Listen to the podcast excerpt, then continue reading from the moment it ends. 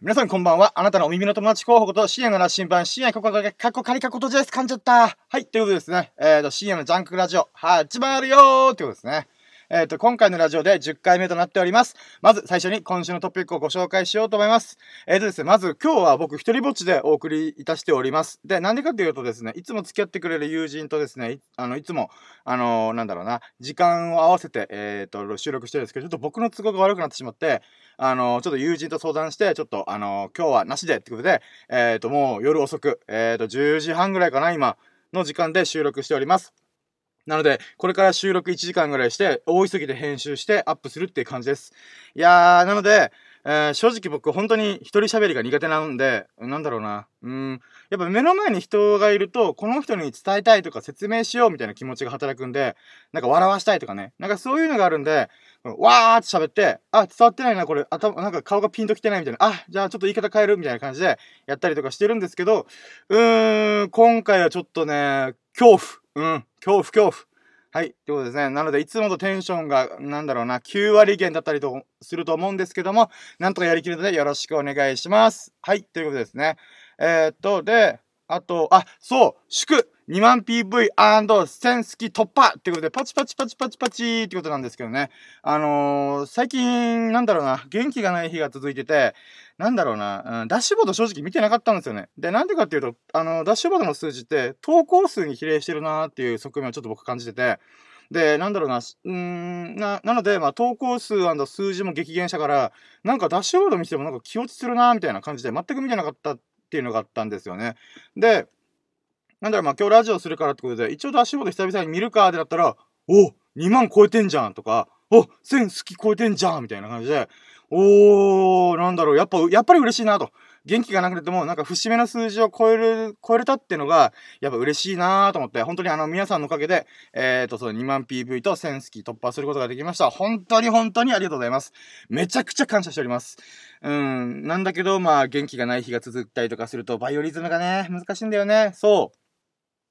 そんな話をしてるとね、トピック3つ目で言うと、なんか今週に入って急にノートへの情熱が、もう、メラメラと再燃し始めたんですよね。で、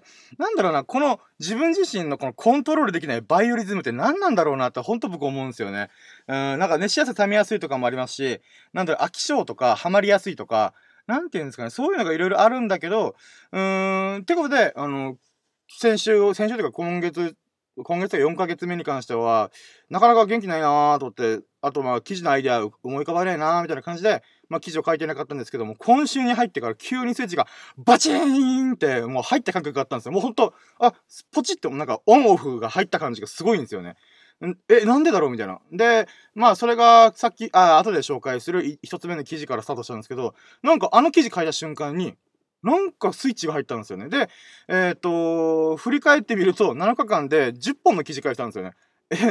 みたいな。で、しかも、本当は思いつきのネタ帳みたいなのが僕、PC 上にあるんですけど、そこにも、本当は書きたいなと思ってた、ネタみたいなのが3、4本あって、だけど物理的に仕事だったりプライベートの用事とかで時間がなくて書くことができなかったやつがあるんですよ。なのでそれ加えたら、もしそれができたら僕1日に2本ペースで書いてるとか、1日に3本4本ボンボン書いていくとかいうのがあるんで、一概に言うんですけど平均的には1日2本書けるぐらい、ノートへの情熱がまたメラメラと再燃してるんですよね。とか言いつつ、来週記事を全く書かないっていう可能性もあるのが僕なんでございますよね。そんな僕がね、果たしてどこにたどり着くのか、その珍道中をお楽しみいただけましたら幸いです。ってことで、それでは始めていきたいと思います。やろうども、準備はいいか、ようそろう。深夜の羅針盤プレゼンツ、深夜のジャンクコンパス。Here we go! はい、ということでですね。このノートでは人生の羅針盤探しを目的にノートに日々の学びや気づきを投稿しております。主に取り扱うテーマは人文学、スピリチュアル、信仰、宗教、哲学、文化、本の感想、人の営みだとなっております。そして2021年中に電子本の自主出版を目指して奮闘しております。何者でもない僕が何者になるのか、何も持ってない僕が何をやるのか、自分の全てを出し尽くすことができるのか、パンツを脱いだ、お父さんコンテンツを出し切れるのか、そんな僕の人生の物語を楽しんでいただきますと幸いです。ということですね。ね。先ほどのオープニングトークで10本記事書いたって言いましたよね。そうです。ラジオをちょこちょこ聞いてくれると分かると思うんですけど、僕は毎週1週間の投稿記事を振り返ってっていうトークテーマをしてるんですけども、なので今日のラジオはめちゃんこ長いです。なのでサクサクいけるように頑張りたいと思います。とか言いつつ、いつも40分ぐらい喋ってるんですけどね。はい、ということでトークテーマに行きましょうか。はい、1週間の投稿記事を振り返ってということで、パチパチパチパチイエということで、10本これから書いていきたい、喋っていきたいと思うんですけど、まあそうですね、今週のこのノートの、情熱の再燃きっかけになったのが、この1本目の記事なんですけど、爪切り論、過去の自分から生まれ変わる爽快感ということで、まあ爪切りについて話したんですよね。まあ爪切りを自分の中で壮大に捉えて、パチンパチン過去の自分を切り捨てる音がしたとかいう冒頭の文書いて、てかそれを書きたいためにこの記事書いたぐらい詩とかポエムつぶやきポエムとかでやろうかなと思ったんですけど、ちょっとそういう感じでもないなと、実験的にこの詩ポエムな感じのエモーショナルな文章と普通に僕のいつも書いてるようなバカっぽい記事の組み合わせてどうにかできないのかなと思って、まあそれをちょっと試そうと思ってああだこうだ書いた記事なんですよね。でも何が言いたかっていうと、爪切りってヒャッハー超気持ちいいみたいな感じで僕毎回爪切りの爽快感があるんですよね。でなので僕は爪切りのペースが、1週間とか10日なんですよね。これ人に言ったらもしかしてめちゃくちゃ早いねって言われるんですよね。あ、そうなんだみたいな感じなんですけど、1週間でやっぱ1ミリいけばいいくらいかならしいんですけど、僕は伸びるペースが早いのかよくわかんないです。僕がこの爪が長い状態っていうのがすごい気持ち悪いと思っちゃう人なんで、それぐらいの期間で切ってるんですよね、爪を。でそれがめちゃくちゃ気持ちいいんですよね。で病的かなって思うからパチンパチンって爪切ってるんですよね。で例えば先週ちょっと深爪しすぎちゃったなみたいな時でもでも多少伸びるじゃないですか。で通常通りに切れたっていう爪もあったらこの白く伸びてる部分っていうのがバラバラになるわけじゃないですか。でそこの部分すらももう薄爪っていうんですか、薄いこの爪をパチンパチンパチンっていう風に切っていくんですよね。もうそれぐらい病的なぐらい切ってるんです爪を。でなんでそんなにこの短期間で爪切るんだろうなと思ったら、さっき言った通り爽快感っていうのが僕にとって一番の理由なんですよね。で他の理由としてはこの鼻をズボってほじる時あるじゃないですか。鼻が詰まってる感じするグリグリってやる時に爪が長いとすごい傷がつきそうだから嫌だなとか、あと目がかゆい時とかに指でゴシゴシやったりとか目やについてんなおいパチって取るときにやっぱ爪が長い方が取りやすいではあるんですけど、傷つきそうだなっていう怖さがあってそういうのがあったり、あとキーボードが打ちにくいっていうのも結構でかい理由で、爪が長くなると分かりますかね、これ記事に書いたんでちょっと伝わればいいんですけど、爪が長いとこのキーボードを打つときに指の上指がどんどん水平に近づいていくんですよね。普通爪を切ってたらキーボードを上から叩けるんですよね。指の割と上の角度が垂直にパチパチパチパチってこのカタカタっていう風に打てるんですけど、爪が伸びれば伸びるほどこのキーボードに対して水平に近づいていくんで平行に近づくんですよね。でそうなってくると僕めっちゃキーボード打ちづらいんですよね。僕の打ち方の癖っていうのもあるんですけどっていうのもあってこのノートで記事書くときで僕キーボードで打つんで、なおさらこのキーボードで接触する頻度が高いんで、もう毎週必ず1回は爪を切るっていうのをやってます。で、あとはスマホの画面に爪が当たるのすごい嫌なんですよね。iPhone 使ってるんですけど、iPhone の場合、例えばゴリラ柄だったかなとかにコツコツ当たるのまた嫌なんですよね。それは、音とかじゃなくて自分の指先の感覚が人よりも鋭いんでしょうね。わかんないですけど、そこがすごい嫌だなと思って。なので、スマホの画面に爪が当たるのが嫌っていうと、あと不衛生そう。僕やっぱ男の子なんで、男の子って30代の男が言うべきじゃないですけど、釣りとか、最近ちょっと釣りしてないですけど、何かしら生活していく上で爪の中に何か入るとか、土いじったりとか、何かしらしてるときに、その爪の中に、伸びてる爪の間に何かが挟まって取れないとか、なんか、そういうのがすげえ嫌なんですよ。まあ、それ不衛生そうってことですね。で、あとは、そうか、この、不衛生そうと爪の間に何かが挟まるのが嫌っていう、まあ、理由なんですよね。で、なので、爪が長いと生活しづらいって価格があるんですけど、なんか、なんだろうな、やっぱこれは僕の性分なんでしょうね。で、ただ、僕自身は生活に対する細かいストレスが嫌だから、爪を1週間とかで切るんですけど、それで言うと、女性って付け爪とかネイルとかをめちゃくちゃされる方がいらっしゃるじゃないですか。でもネイルアートと言われるぐらい、この自分の表現、自分という存在を表現する一つとして、ネイルを使うっていう、爪を使うっていうのがあるんで、なんか僕それもまたすごいなと思うんですよね。なんか、キーボードってやっぱもう、あとパソコンを持ってない人っているとは思うんですけど、なんだろうな。そのネイルとかバリバリネイルアートとかバリバリできる人ってそれなりに、稼いでるって言ったら変だな、経済的にある程度余裕がある人とかなのかなと思った時に、そういう人たちやっぱパソコンを持ってる人が多いと思うんで、なんだろうな、打ちにくくないのかなと僕は思っちゃうんですよ、キーボード。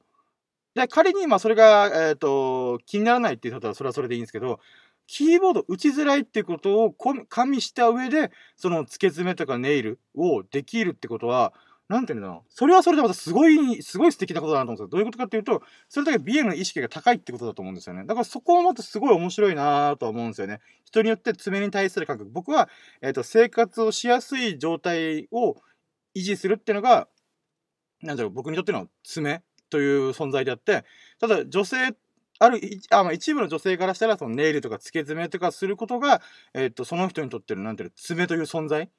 て、なんか定義って言ったら変だな。で、捉えてることがすごい面白いなと思うんですよね。で、まあ今回の本題で言うと、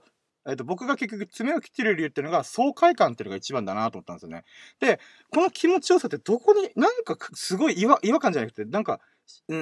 昔味わったことがあるなっていうのをずっと思ってて、それが、断捨離の時だったんですよ。断捨離、僕ほんと1、2年前とかに、なんていうんだ、この、コレクター収集癖みたいなのがあって、コレクター収集癖ってなんか2回言ってるね、頭痛が痛いみたいな。極度なコレクター癖みたいなのがあって、なんかいろんなフィギュアとか、このクリエイティブなものとかを集める癖があったんですよね。なんだけど、まあ本とか漫画とかね、だけどまあいろいろあって、なんかもう 4.5 畳で、生きていける状態にしようって、なんだろうな、思った時があって、それがまあプチミニマリストっていうのを目指すよと。もうゴリゴリのミニマリストにはさすがになれないけど、プチミニマリストぐらいはいけるだろうっていうことで、そこを目指した時に、今僕 4.5 畳の、家に住んでるんですけど、なんて言うんだろうな。なので、その1年前とかにはもう不必要なもの、生活とか自分がやりたいことに不必要なものは、もうほぼどんどん捨ててたんですよね。で、その時に何もかも捨てきった爽快感がめちゃくちゃやばかったですね。すっきりしたみたいな。で、実際1年ぐらいこのプチミニマリストとしての生活をやってみて、なんかその時に捨てたものが、捨てなければよかったっていうのは一切ないんですよね。で、また欲しいなと思ったら、その時はその時でまた買えばいいと思ってるんで、でも実際買えばいいって言って、買いたいと思ったことなんて、もうほんと、なんか、あんまり思いつかないんですよね。思いつかないってことは、実際、売っちゃったとか、捨てちゃった、ショック、もう一回買わなきゃいけない手間があるとかいうのは、なかったんですよね。ってことは、本当にいらないものその時の僕は、買ったばっかりの僕は必要だったかもしれないけど、今の僕にとっては必要のなかったものなんだなと、まあ、お役ごめんというか、ありがとうねと思いながら、なんか、自分ってそういうふうに成長なり変化してってるんだなっていうのを、なんか、その断捨離した時に感じたんですよね。で、まあその感覚がブワッと蘇ってきて、で、なんて言うんだろうな、結局何が言いたいかっていうと、過去の自分を切り捨てることによって、今の自分に生まれ変わる感覚っていうのが爽快感にすごい近いんじゃないかなと。それは爽快感とは言わないけど、とりあえず気持ちいいなって状態っていうのは、その新しい自分になる時っていうものが、なんか、こう、まあ新生活って言ったら変だけど、卒業しました。新しい学校に入学しますとか、新しい会社に就職しますとか、なんかこう、新しい環境に飛び込んだ時のこの気持ちよさ、踏ん切りついたみたいな感じっていうのが、この爽快感にすごい近いのかなと思って、って思いました。まあ、そういう記事を書いたなと思って、書いたって話です。はい。はい、続いて、くくり力。1+1 は、なんて読むんだ。74兆でもあるかもしれない件。これタイトルがね、ちょっと独特な、この、なんか数字をザーってなる、74兆分の数字をちょっと、書いた、タイトルだったんですけど、これは1というもの。1+1 の、1+1 は2とかの1。数字の1ですね。っていうのは、何をもって1なんだろうっていうのを急にバッと思っちゃったんですよね。で、そんなことを思いついたから、これを記事にまとめようと思ってバーって書いたんですけど、なんだろうな、この小学校の時にみんな、学校の先生とか算数の時間か、時に、1+1 は2とか、例えば、写真とかみんな集合写真撮るときに、みんな行くよー、はい、じゃあ 1+1 は2みたいな感じでやるじゃないですか。でも、僕思うんですけど、1+1 って本当に2なのかなみたいな。なんか、なんだろうな。例えば、人間が2人いたら、1人足す1人、イコール2人やりますよね。だけど、人の体っていうのは、37兆もの細胞で構成されてるって言われてるらしいんですよ。まあ、どうやって数えたのって話なんですけど、まあ、とりあえず、この、ググったら37兆って出てきたので、だから正確に言うなら、こうとも取られても、1人、37兆の細胞、足す1人、37兆の細胞、イコール2人。74兆の細胞ってなるとは思うんですよね。つまりこれって1+1イコール74兆の細胞っていう風に、言えることもできるよねと思ったんですよね。まあ、もちろん本当に数学とか算数的に見えたら、同じ土俵に、揃えた上で計算するっていうのが大前提。例えば分数とかあるじゃないですか、割り算とか。っていうものは、あれは、一回同じ土俵に合わせた状態で計算を行うってことなので、ある意味算数とか計算っていうのは、同じ土俵に立たせないと、なんでダメみたいな。例えばボクシングと空手だったら、まあ空手ってダメだな。ムエタイだったら、なんで、異種格闘技じゃなくて、ボクシングはボクシング。で、ムエタイはムエタイ。みたいな感じで、この土俵が違う、ムエタイで近い。お相撲さんにしよう。お相撲さんと、ボクシング。だったら、お互いがお互いに、お相撲はお相撲のフィールド。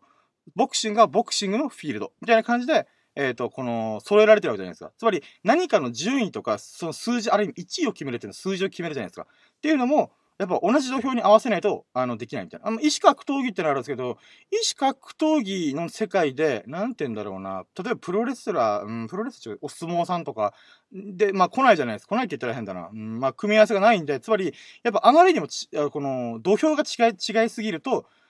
一色体にできないよね、みたいな、いうのがあるのかなと思って、で、ごめんなさい、話戻って、他にもですね、この街中で手を繋いでる男女がいれば、例えば腕を組んでるとか手を握り合ってるとか言ったら、みんな一組のカップルと捉える人が多いと思うんですよね。で、だけどその中身っていうのは男性一人と女性一人。まあ今 LGBT とか叫ばれてるんで、別に男性でもいいんですよ。女性でもいいんですよ。まあとりあえず分かりやすいように男性一人、女性一人っていう風にあるとするじゃないですか。つまりこれって1+1、つまり1人足す1人はイコール2、2人。まあっていう組み合わせでもあるし、ある意味、1+1 イコール1とも捉えられる気がするんです。つまり、これを括弧で言うと、1、一人の男性、プラス1、1は一人、女性一人、イコール一組のカップルっていう風に捉えられる気もするんですよね。で、話が少し脱線するっていうか、まあ、これはいいかな、喋らなくて、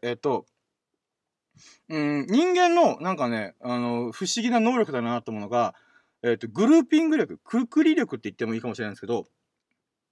なんか隣り合ってるとか、近しい存在っていうのは、なんか、一つの、なんか、なんだろう、集合体としてカウントして、それを一つのグループみたいな感じで、例えば、共通の趣味で、なんて言うんだろうな、例えば、絵を描くのが好きですってなった時に、絵を描く人が5人も集まったら、同じ共通点、あ、この人たちは、絵を描くのが好きなグループ、一グループだねっていう風にくくられるんですよね。で、くくりで言うと、アメトーークっていうバラエティ番組がありますよね。で、そこでメガネ芸人とかエヴァンゲリオン芸人とか、普段は揃わない芸人さんのメンバーが、まあ、ある一テーマでくくったりとかするんですね。つまり、アメトーク上では、まあ、メガネ芸人ってテーマで、メガネを使う芸人使うって言ったらメガネをかけてる芸人っていうのが集まって、そのメガネ談義をするみたいな。っていう時で言うと、くくられてますよね。メガネに関する芸人さんってことで、一くくり。だけど、その中には、いろんな、なんだろう、10人ぐらいの芸人さんが、いるわけですよね。で、なんだろうな。で、この、なんていうかな、人間不思議な能力っていうのが、もうこのある共通点や近さを通じて、バラバラな事柄を一つにくくってるっていうのがあるのかなと思ったんですよね。だから、まあ、今思うのが、1+1は2っていうのが、そんな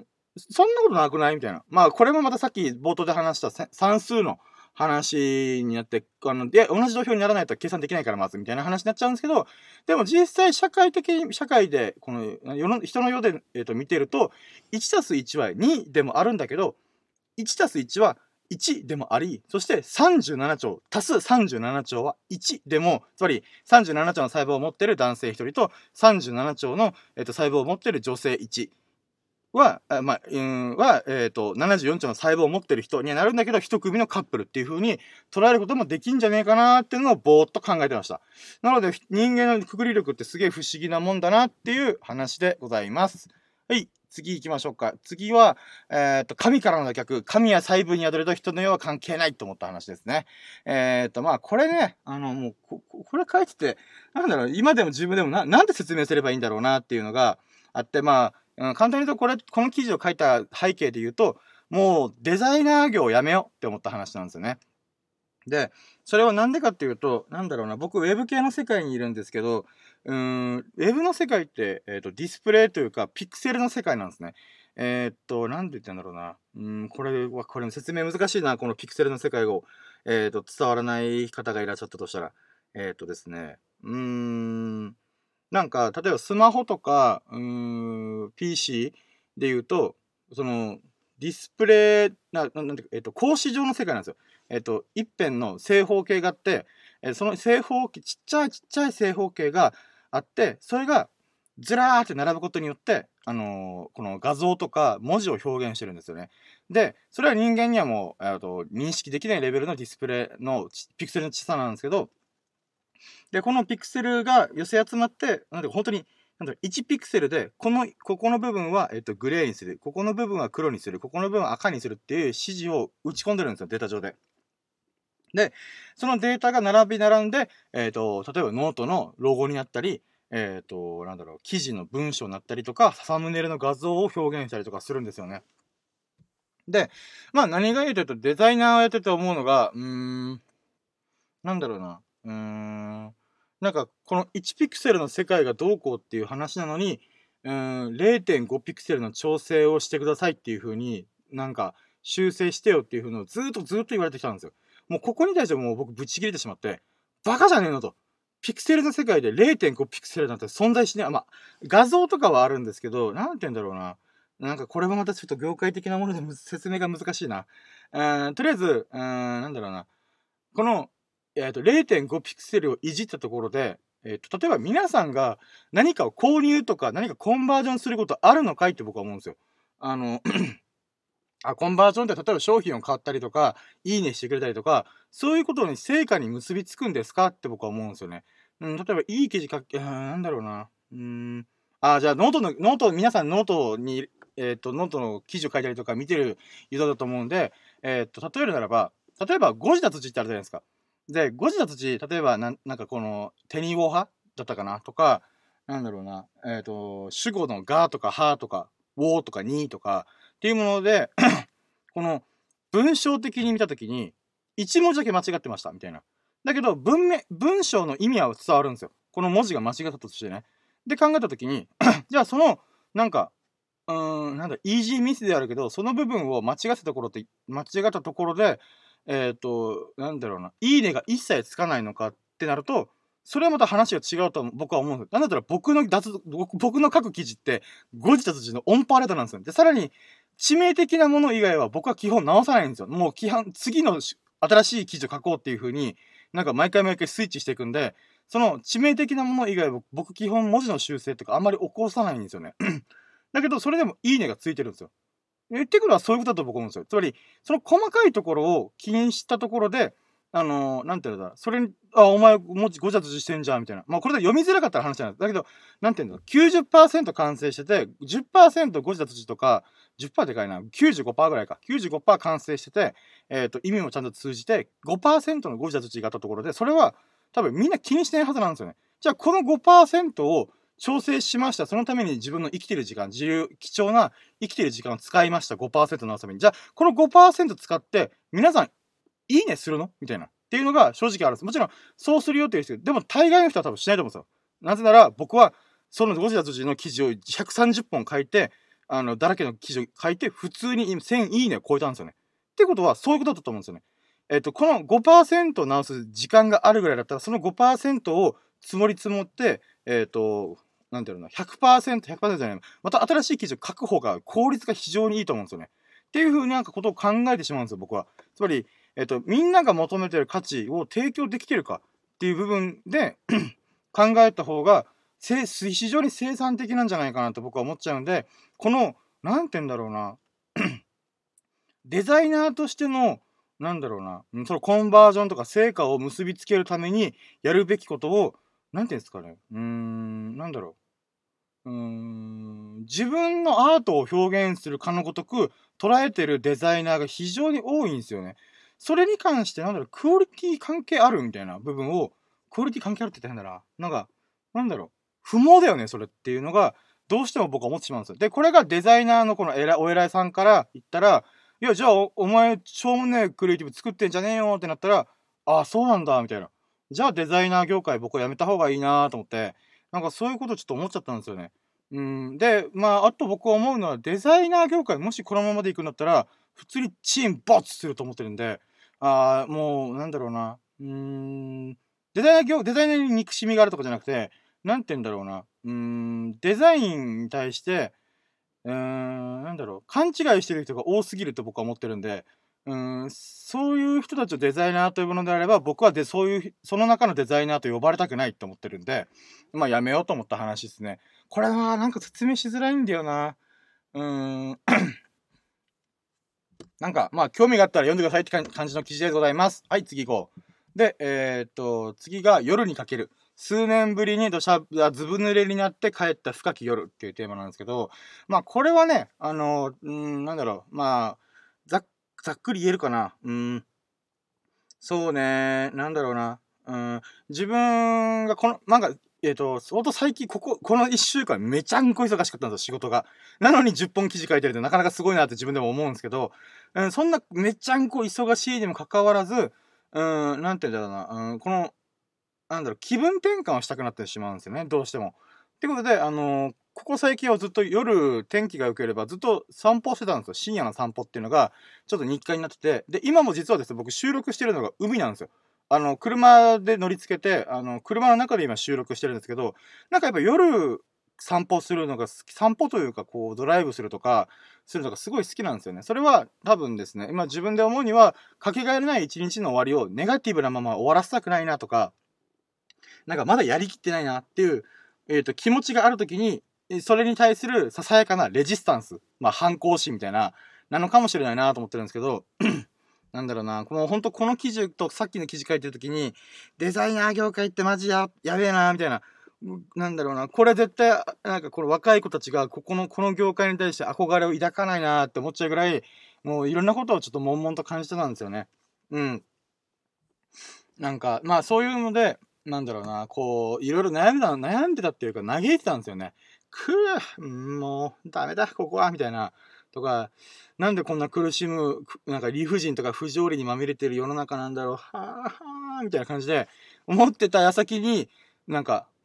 ポツって、みたいな感じで、この僕の腕に水滴がついたんですよね。マジかみたいな。つまり雨が降ってきてると思って、おお、マジかみたいな。だから、うっそー、マジでさっき、普通に晴れてたやんみたいな感じで、もう、そこから一気に土砂降りだったんですよね。嘘だろみたいな。で、これで、まあ、急いで、もう、やべえ、帰らなきゃ、みたいな感じで、ちょっと走り始めたんですけど、まあ、だからさっきまで、かっこよく、いやー、俺の人生、俺が切り開くとか、デザイナー業界、今のままだとオワコンだわ、みたいな、いう風になんか、で、なんでこんな苦しんでるとか、この世は不条理だ、理不尽だ、みたいな、なんか、黄昏れてたくせに、土砂降りた人が、やべえみたいな。もう目かっぴらいて、大急ぎで帰ろうみたいな。なんかそんなのがあったんですよね。で、なんか、その走ってるやつだけにふと思ったのが、あれなんかそういえば土砂降りで雨の中駆け抜けることなんて数年ぶりじゃないかなと思ったんですよね。どういうことかというと、やっぱ大人になるとこの洗濯物とかするのめんどくさかったり、風呂入ったりとかする、なんか手間がめんどくさくなっちゃうんで、なんかこう、雨に濡れるっていうことを避けてくるんですよね。まあ、傘さしたり、車で移動したりとか、なんかそういうことをしてて、なんだろうな、この、まず雨の中移動するってことがまずあんまりないなと思って、歩いてね。で、しかも歩いてたとしてもなんだろうな、近くに車があったり、なんだろうな、この雨宿りできる場所とかがあったりするんで、よかったんですけど、たまたま散歩してた時っていうのが、その雨宿りできるとか一切なかったんですよね。つまりもう僕が、家に帰るか、そのまま、なんていうのかな、雨宿りできる場所を探すかみたいな。だけど絶対ないから分かってたから、もうとりあえず帰るしかない。もう2択のうち1個が潰れてるんで、もう帰るしかないみたいな。って思ったんですよね。で、だから、このぐしゃぐしゃに濡れてること自体がめちゃくちゃ珍しいと思って、ほんと数年ぶりだと思った時に、なんか、あれ？数年ぶりにこういう体験とか経験をできるってことは、それはまた珍しい経験なんじゃないか、それは貴重な経験なんじゃないかなって思えてきたんですよね。ってなった時に、なんか走るの僕やめたんですよ。駆け抜けるの。この夜にかけるか。夜遊びという方のアーティストの曲でありますが、それ急に、あれ？駆け抜けるやめたみたいな。で、だからこの貴重な経験を味わおうと思って、ゆっくり歩いてて、もう土砂降りでザーッダーダダーってこう、なんだろうな、この雨が降ってる中、歩いてる中、その時に思ったのが、あるがままを受け入れるってこういうことなのかってちょっと思ったんですよね。で、今までなんかその言葉ってよく聞くじゃないですか。何度も聞いたこともある言葉だし、何度も僕自身は理解したと思ってた言葉なんですけど、もしかしたら本当は分かってなかったんじゃないかなと思ったんですよね。で、例えばこの仕事がやばいぐらい大変な状況だったってことも、この今土砂降りでずぶ濡れになってる状況ってのも、なんだろう、一回あるがまま受け入れようぜみたいな。そうすることによってなんか見えてくるものとか気づくことがあるのかもしれないなーっていうことを思ったんですよね。まあだからといってね、デザイナー業界がもうオワコンに近づいてるとかいうのは、そういう理不尽とか不条理を受け入れるつもりはまあ毛頭ないんですけど、なんだろうな。まあだからデザイナー業界はもうやめだと思ってはいるんですけども、そう考えると、この仕事で大変な状況っていうのはもうとても貴重な経験なのかもしれないと思ったんですよね。それもデザイナーやる気がないんで、って考えて、デザイナーとかじゃないな。もし会社員っていうのをやめて、なんとかこう、好きなことで生きていく。で、なんとか食っていけないかっていうのを今模索してて、今の会社を辞めたらもう僕は、なんだろう、フリーでって言ったら変だな。とりあえずもうやりたいことで食っていけるような状況に持っていこうって思ってるんですよね。まあ、もしか多少アルバイト生活をするかもしれないですけど、まあでも言うて1、2年でもうその生活にシフトしようと思ってるんですね。ってなった時に、この大変な状況、仕事で大変な状況っていうのは、もう最後なんだなと思った時に、僕の人生でこの会社員として、その会社の所属する同僚に、僕ができる、例えばフォローとか、手助けとかっていうのは、最後になるかもしれないなと思ったんですよね。で、だから、なんだろうな、一人で食っていくためにああだこうだってやるってことだったら、一緒に業務をして、一緒に支え合う、助け合うって関係をできるのが、もうこれでラストなんだなと思った時に、なんかこれもまた、なんだろう、さっきの土砂降りと同じくあるがまま受け入れたからこそ、なんか見えてくる気づきだなと思って、で、改めて僕その記事で思ったのが、強くて優しい人でありたいなと思ったんですよ。あろうと思ったんですよね。で、なんだろうな。なんかこの土砂降りの経験とこの仕事で大変な状況っていうのが、クロスして、重なり合って思うのが、苦しむ人を生み出さずに喜ぶ人を生み出しまくる、そんな夢のような稼ぐ仕組みっていうのは構築できないかなとか思ったりしたんですよね。まあ、とりあえず、そうだね、優しくて強い人になりたいなって気づきとかをいうのを、なんだろうな、気づいて、かつ、なんかその、矛盾つまり、苦しむ人が多いじゃないですか、仕事してる人って。会社員とか勤め人してると、ストレスを耐え忍ぶための給料だ、みたいな、いう意味合いで言う人がいるじゃないですか。僕、それって絶対間違ってるよな、と僕思ってるんですね。まあ、そう捉えるのは別に構わないですけど、なんか僕の描く、なんか、仕事の価値とか仕事の本質で言うと、その耐え忍ぶ料金が給料だったら、いつか精神壊して終わるぜ、みたいな、としか僕は思わないんで、人を喜ばしてお金をいただくっていうことをなんていうのかな、ベースの考えに置いた方がいいんじゃないかなと。で、これをなんか矛盾してるよ、それは難しいよっていう人いっぱいいるんですよね。なんだけど、それを、その矛盾する2点を、相反する2つを結びつけることこそがあるがままを受け入れるっていうことが始まりなんじゃないかなーっていうのをなんとなく思って、これすごいスピってるというか、フィーリング的なものなんで、なんか伝われば幸いなんですけど、伝わらなかったらごめんなさいって感じなんですけど、まあ人の心が、なんていうんだろう、その大変な状況とか、なんだろうな、貴重な経験なのかっていうのを捉えることができるものなのかなーってちょっと思いました。まあ、そんな感じで、最悪っていうか、大変な日々だなと思った、日でしたけど、まあ、いい日だったじゃん、今日。こういういい気づきがあったじゃんって感じて、ハッピーヨッピーラッキーキーみたいな感じでした。はい。っていうことですね。はい、じゃあ次行こう。